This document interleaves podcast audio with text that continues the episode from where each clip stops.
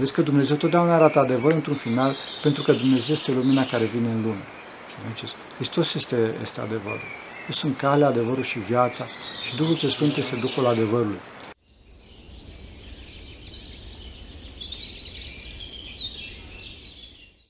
Slavă Tatălui și Fiului Sfântului Duh și acum și pururea și în vecii vecii. Amin. Pentru rugăciune Sfinților Părinților noștri, Doamne, Să Hristos, Fiul lui Dumnezeu, miluiește pe noi. Amin. Astăzi o să vorbim puțin despre povestea Părintului Efrem. Și nu numai o să vă vorbesc puțin despre povestea Părintului Efrem, ci o să fac și o puțină analiză, o mică analiză referitoare la ce s-a întâmplat cu Părintele Efrem și de ce Dumnezeu a îngăduit acest lucru. Acum, Părintele Efrem, cunoscut în lume sub numele de Frank Atwood, sau Antonie Atwood, Anthony, pentru că el s-a botezat, s-a născut în Los Angeles în 1956. După o carieră promițătoare la școală și în sport, în Academia Militară pe care a urmat, a fost, a fost molestat, a fost agresat din punct de vedere sexual. Acest eveniment l-a distrus, a avut consecințe devastatoare pentru tânărul Frank, care după, care, după, după acest eveniment s-a, s-a înhăitat cu tot felul de tineri din acest, această lume interlopă și a, fost, a devenit urmărit de poliție și a, a fost în vizorul acestea. A fost chiar și, cum îi spune, prins pentru anumite mici infracțiuni și uh, fiind în vizorul poliției, la un moment dat chiar fusese eliberat pe, uh, pe cauțiune, cred, sau ceva de genul ăsta, în orice caz. Uh, în, în 1984 a fost prins, a fost acuzat fiind de răpirea și uciderea unei fetițe de nume 8 ani, Vicky Lynn Hoskinson. Fapte pe care Antoni nu le-a făcut, știți, Părintele Efrem nu le-a făcut, el dovedește foarte bine treaba asta, cu dovezi foarte clare, în cartea sa uh, Injustice for All, Injustiție pentru toți, lumea după gratie în limba română. Și aceste dovezi au fost prezentate și de către uh, avocații săi în instanță, dar uh, cu toate că omul s-a declarat nevinovat timp de 38 de ani, uh, cu toate astea, jurații, care trebuie să știți că în Statele Unite uh, sistemul de judecată este un sistem așa foarte mă rog, sunt niște oameni care aceștia dau un verdict după propria lor judecată, după propriul lor discernământ, cum li se pare. E, o parte din jurați, care a fost majoritară, l-au declarat vinovat e, pentru cirerea fetiței respective pentru o singură probă, și anume faptul că era o mică parte de vopsea de pe bicicleta fetiței, socoteau de pe bicicleta fetiței pe, pe, bara, pe bara mașinii lui Frank. Acum trebuie să știți că pentru așa ceva asta nu este o dovadă ca să condamne un om la moarte și ca să-l ține 38 de ani în pușcărie. În timp ce adevăratele probe nu au fost luate în considerare și erau niște probe foarte serioase, inclusiv martori care au văzut-o pe fătiță după momentul presupus al crimei. Așa, de ce toată treaba asta? Pentru că uh, poliția celor localități a, do- a, Taxon a dorit închiderea cazului după ce l-au prins. Uh, și atunci l-au ținut acolo. De acolo încolo, vedeți, dacă îngăduie Dumnezeu, omul rămâne în închisoare în continuu și pe nedrept, de fapt. Trebuie să știți că sunt multe astfel de cazuri, multe astfel de mari nedreptăți. Nu vreau să dau alte detalii și alte, alte dovezi. Cunosc personal astfel de mari cazuri pentru ca să nu nasc tot felul de probleme. Dar pentru că acest caz a devenit public și a devenit un caz foarte celebru, în cazul asta putem să spunem că este vorba, a fost vorba de o mare dreptate din punct de vedere uman. Dar să revenim la povestea lui Frank. Uh, o protestantă, Rahil, uh, care a, urmă, uh, care a urmărit cazul, cazul lui Frank, își dă seama că acesta este nevinovat și a legătura cu el și încearcă să-l ajute și să-l ducă pe calea lui Hristos. E, ei, cei doi încep să, să se iubească și se căsătoresc în, într-un final în 1991 în închisoare. Deci gândiți-vă, fraților, că ei n-au avut niciodată o casă, un cămin, da? Deci Frank în continuu era fusese tot timpul în închisoare. Și inițiativa căsătoriei a fost a, a Rahelei, nu a lui Frank. Așa, în 1998, Frank găsește cu ajutorul unei cărți, cartea se numește Muntele Tăcerii, scrisă de Chiriacos Macridis, în română a apărut la literatura Herald, pe uh, înaltul Atanase de Limasol. Renato Atanasie de Limasol, care apare în carte sub numele de Părintele Maxim. Cartea este, cartea este, de fapt, o ratare a cuiva, a lui Chiriacos, care se întâlnește cu Părintele Maxim, care este de fapt Părintele, care este în altul Atanasie de Limason, a preasfinția sa, și sunt niște dialoguri duhovnicești și e o carte foarte bună care descrie de fapt de duhovnicia din Sfântul Munte. Muntele Tăcere se referă la Sfântul Munte. Frank este, este impresionat de această carte și încep, începe, îl găsește pe înaltul Atanasie, vă dați seama, în închisoarea din Arizona, da? Și începe corespondența cu înaltul și mitropolitul trimite destule cărți despre ortodoxie și îl pune în contact cu mănăstirea Părintului Efrem din Arizona, cu mănăstirea Sfântului Antonie. Așa, de atunci egumenul Paisie, Părintele Stares Paisie, egumenul mănăstirii Sfântul Antonie de acolo, a vizitat regulat și l-a ajutat să, să urmeze viața unui ascet zăvorit. Deci, efectiv, omul ajunge să fie un monah, dacă doriți, într-un mod cu totul și cu totul extraordinar. Și mai ales un, un ascet, cum spuneam, zăvorât în, în celula sa. Pentru că omul era, să nu uităm, era condamnat la moarte, fraților. Da? Și deci, gândiți o vreme de 38 de ani și aștepta în fiecare zi, își aștepta moartea. Aștepta moartea. Deci noi, dacă stăm închiși, nu 38 de ani, fraților, în pandemie am stat închiși puțin tel și stăteam nu în închisoare, ci pe niște canapele, ne uitam la televizor și mai departe și făceam cu nervii. Deci vă dați seama că omul acesta în închisoare asta 38 de ani și deci avea nevoie de un, de un suport al Harului foarte serios ca să poată să reziste. Să poată să reziste. Și bineînțeles că acest suport al Harului a venit în 2000 când a fost botezat și s-a dat numele Antonie. A fost botezat de către Părintele Stareț Paisie. Mai apoi, în 2007, s-a botezat și Rahil luând numele de Sara.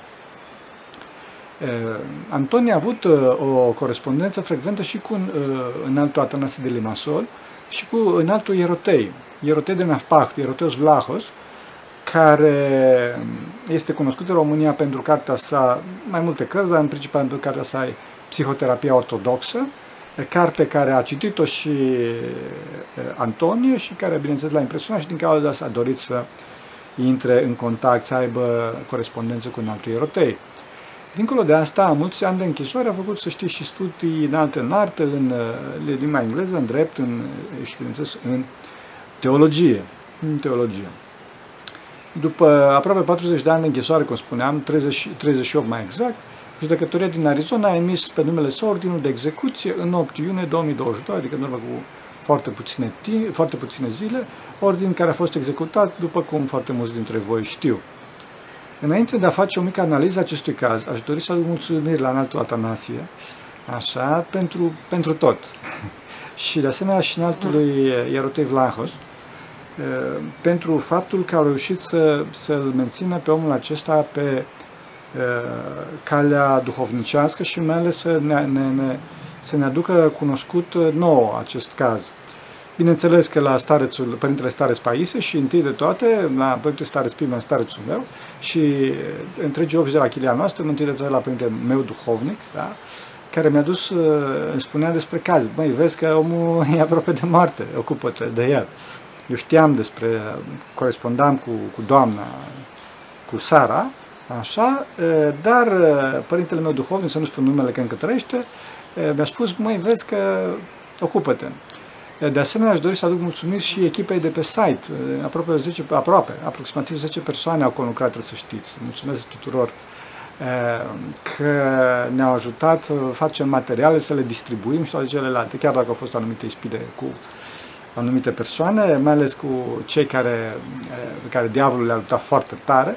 Așa, dar, mă rog, un caz a fost, dar de acolo încolo toți ceilalți au fost foarte, foarte bine, așa, i-a păzit bun, ne-a păzit bunul Dumnezeu și am, am făcut cu ajutorul lui Dumnezeu o lucrare foarte bună, să o cotesc eu cu multă smerenie, pentru că e, foarte mulți oameni s-au rugat pentru, pentru, pentru Antonie, pentru Părintele Efrem, pentru că a devenit Efrem e, în preziua, cu o zi înainte de a fi omorât.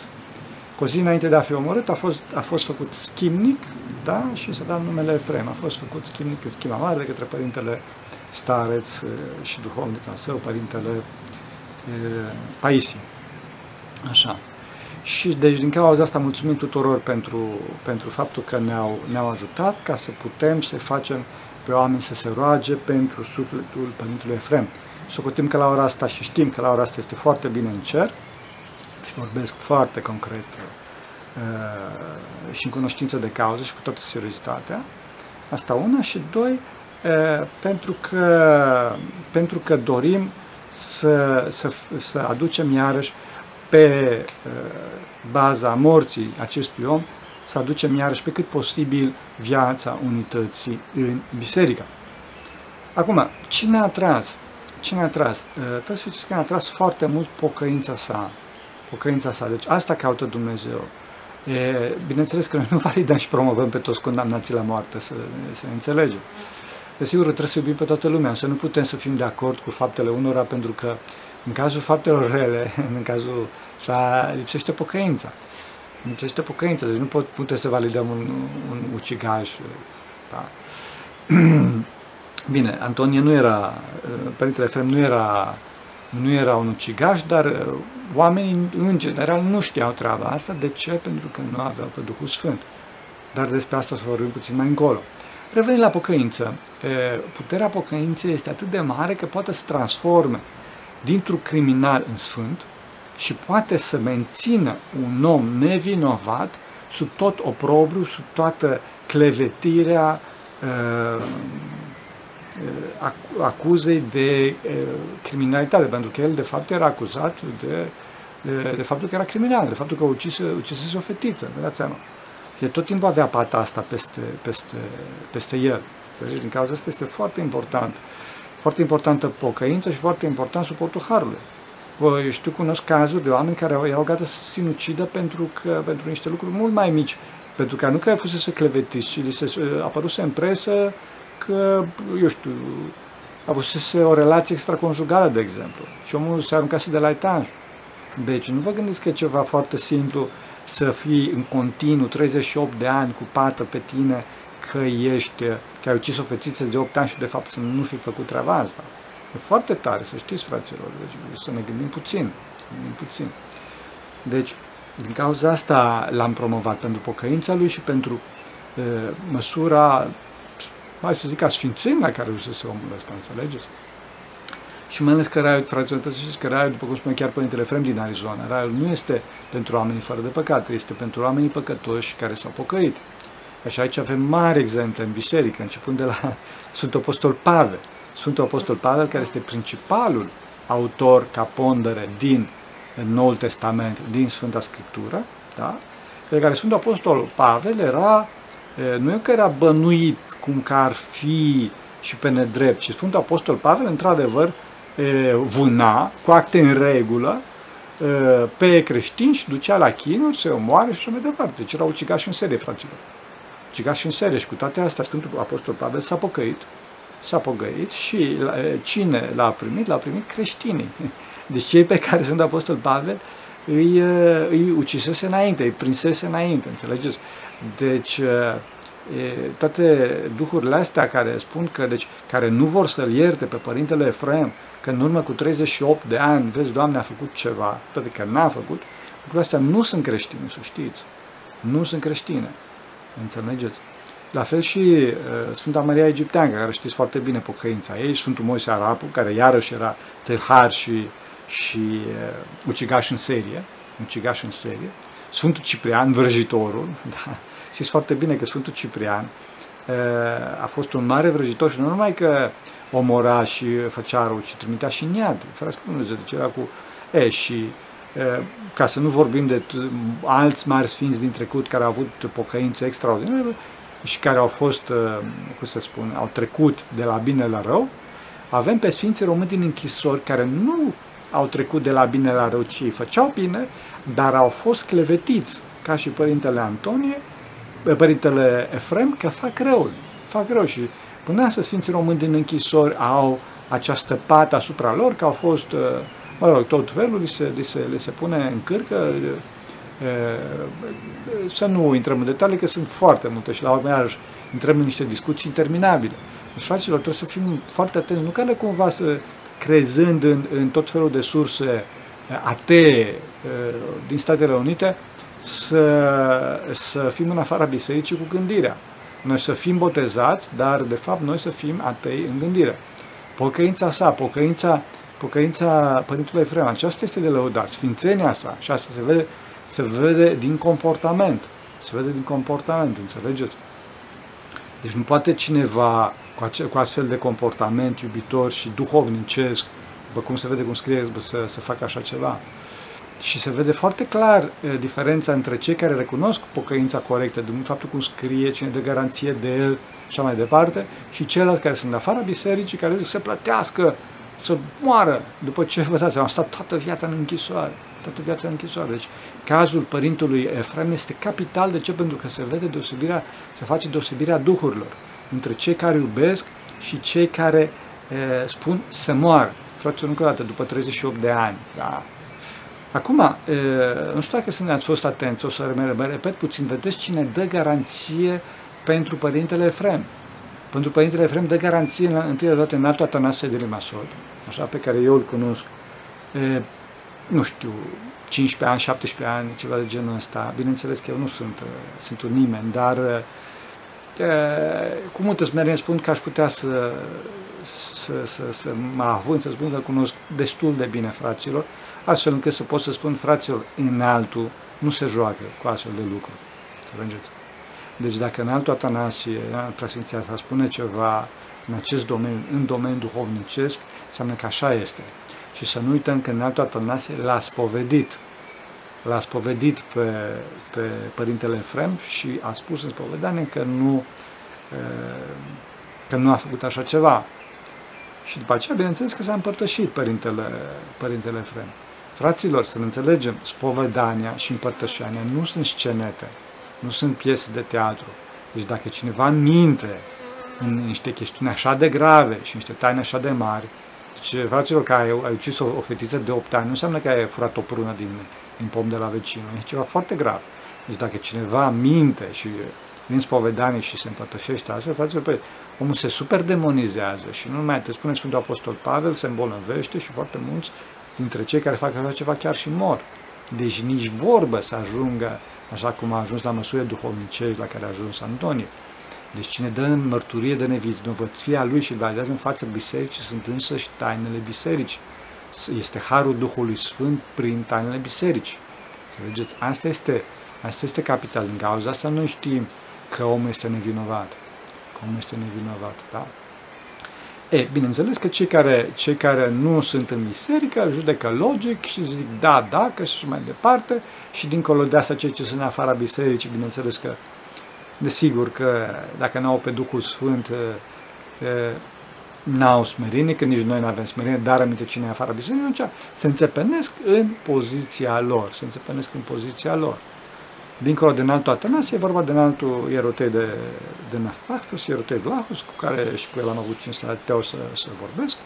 Și desigur că niciun om nu este perfect, niciun om nu este nepătimaș, niciun om, nu, sau mai bine zis, nepăcătos, dar credeți-mă, fraților, că înaltul Ierotei este unul dintre cei mai distinși uh, ierari ai Bisericii Ortodoxe și nu nici el, nici înaltul Atanasie și nici Părintele Paisie nu, nu se, nu se, cum se spune, nu s-ar fi încurcat e, cu acesta dacă s-ar fi, dacă omul ar fi fost astfel e, păcătos și mânjit și așa mai departe, înțelegeți?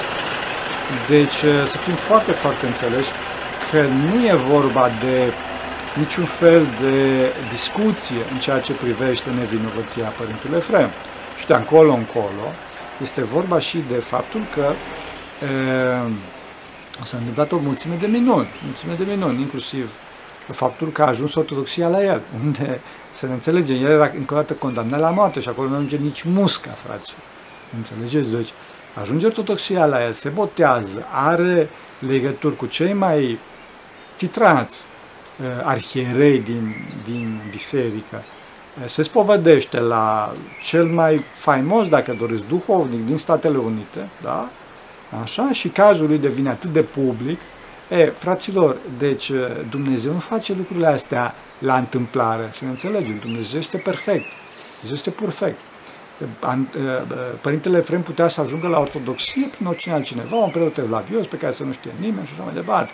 E, asta nu e lucrarea lui Dumnezeu. Nu înseamnă că Dumnezeu îl validează pe el ca exemplu. Nu se poate, fraților, deci nu să avem grijă. Avem grijă, nu, nu să, să nu luăm lucrurile astea să nu luăm lucrurile astea cu superficialitate. Nu cu, cu superficialitate, înțelegeți?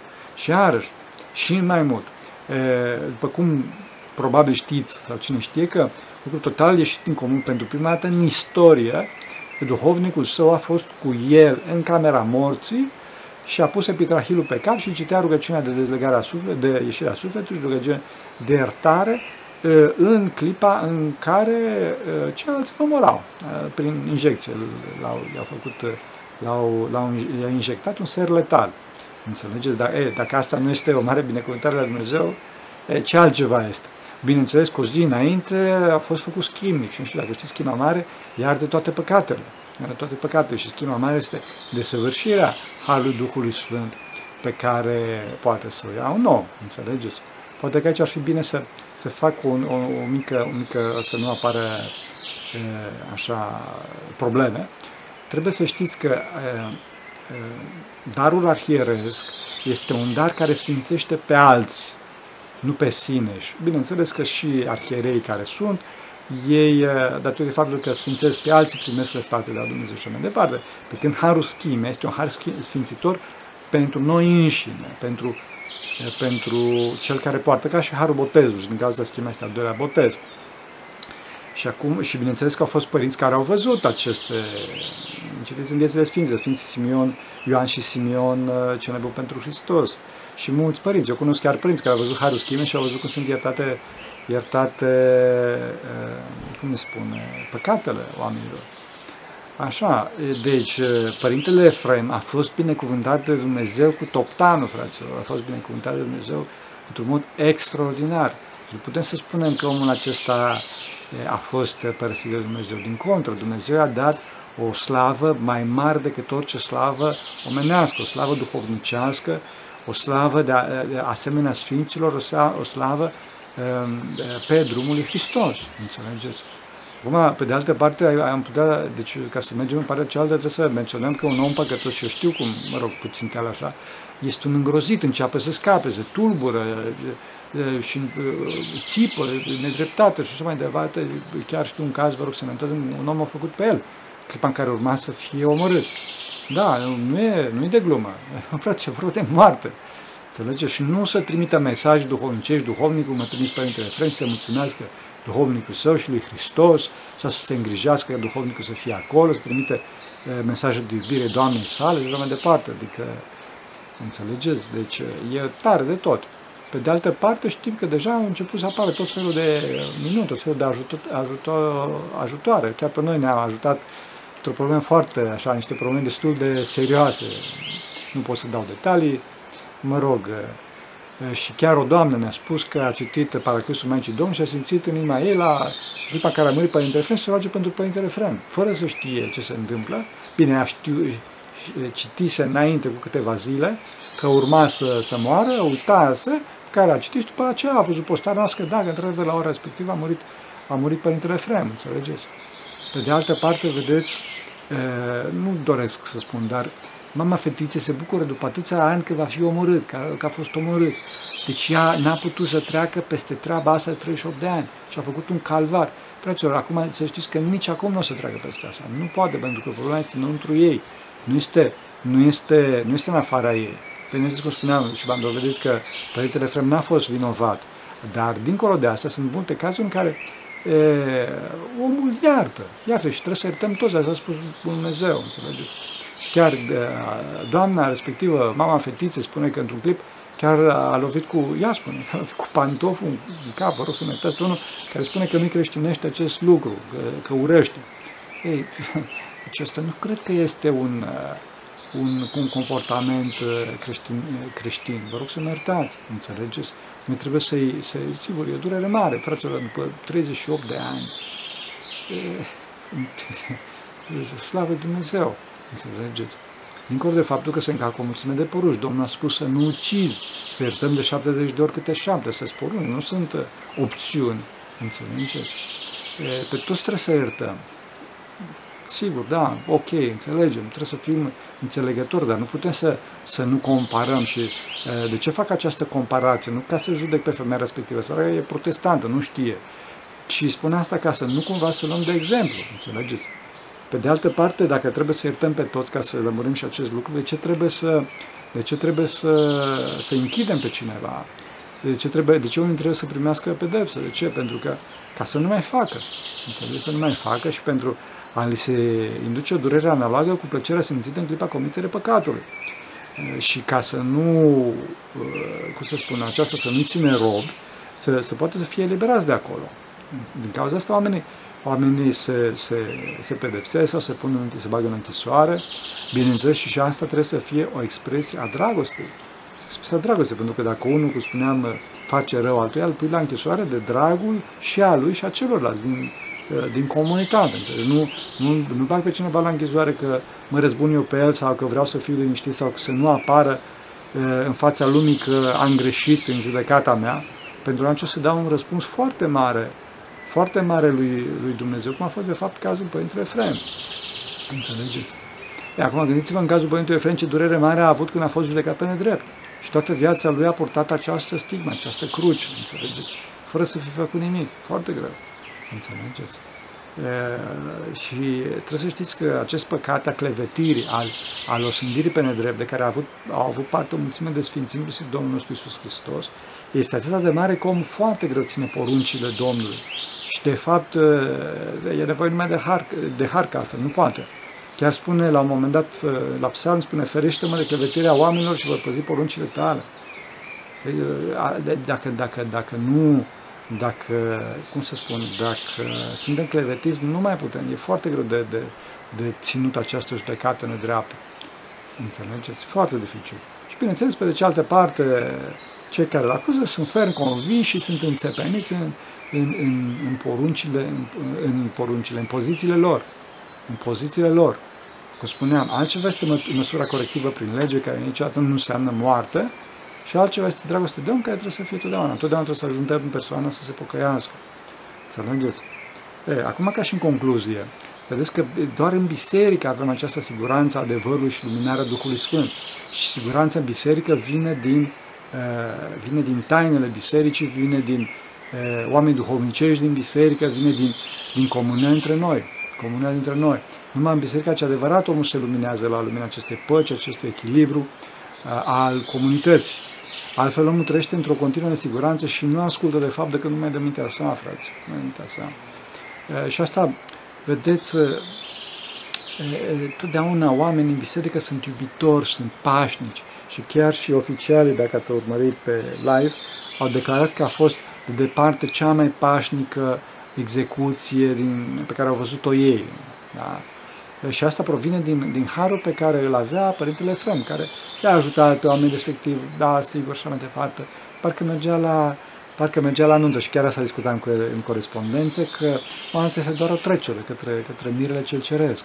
Înțelegeți? Vezi că Dumnezeu totdeauna arată adevărul într-un final, pentru că Dumnezeu este lumina care vine în lume. Înțelegeți? Hristos este, este adevărul. Eu sunt calea, adevărul și viața și Duhul ce Sfânt este Duhul adevărului. Înțelegeți? Și atunci omul se liniștește. Pentru cine deschizi lui Dumnezeu, acesta a făcut astfel încât omul să știe adevărul. Deci cei din biserică care sunt deschiși de Dumnezeu cunosc adevărul. Dacă nu, orice ai face, fraților, omul rămâne înțepenit în părerea sa și în răzbunarea sa. Dumnezeu nu are ca scop să trăim o viață care să fie fericit din punct de vedere omenesc aici pe pământ. Scopul lui Dumnezeu este maximizarea fericirii umane în veșnicie. Din cauza asta avem cruce aici pe pământ să dea Bunul Dumnezeu să o ducem și să o purtăm cu bucurie eh, până la, la sfârșitul nostru cel luminos. Amin. Pentru că cine Sfinților Părinților noștri, Doamne Iisus Hristos, Fiul lui Dumnezeu, numește pe noi. Amin.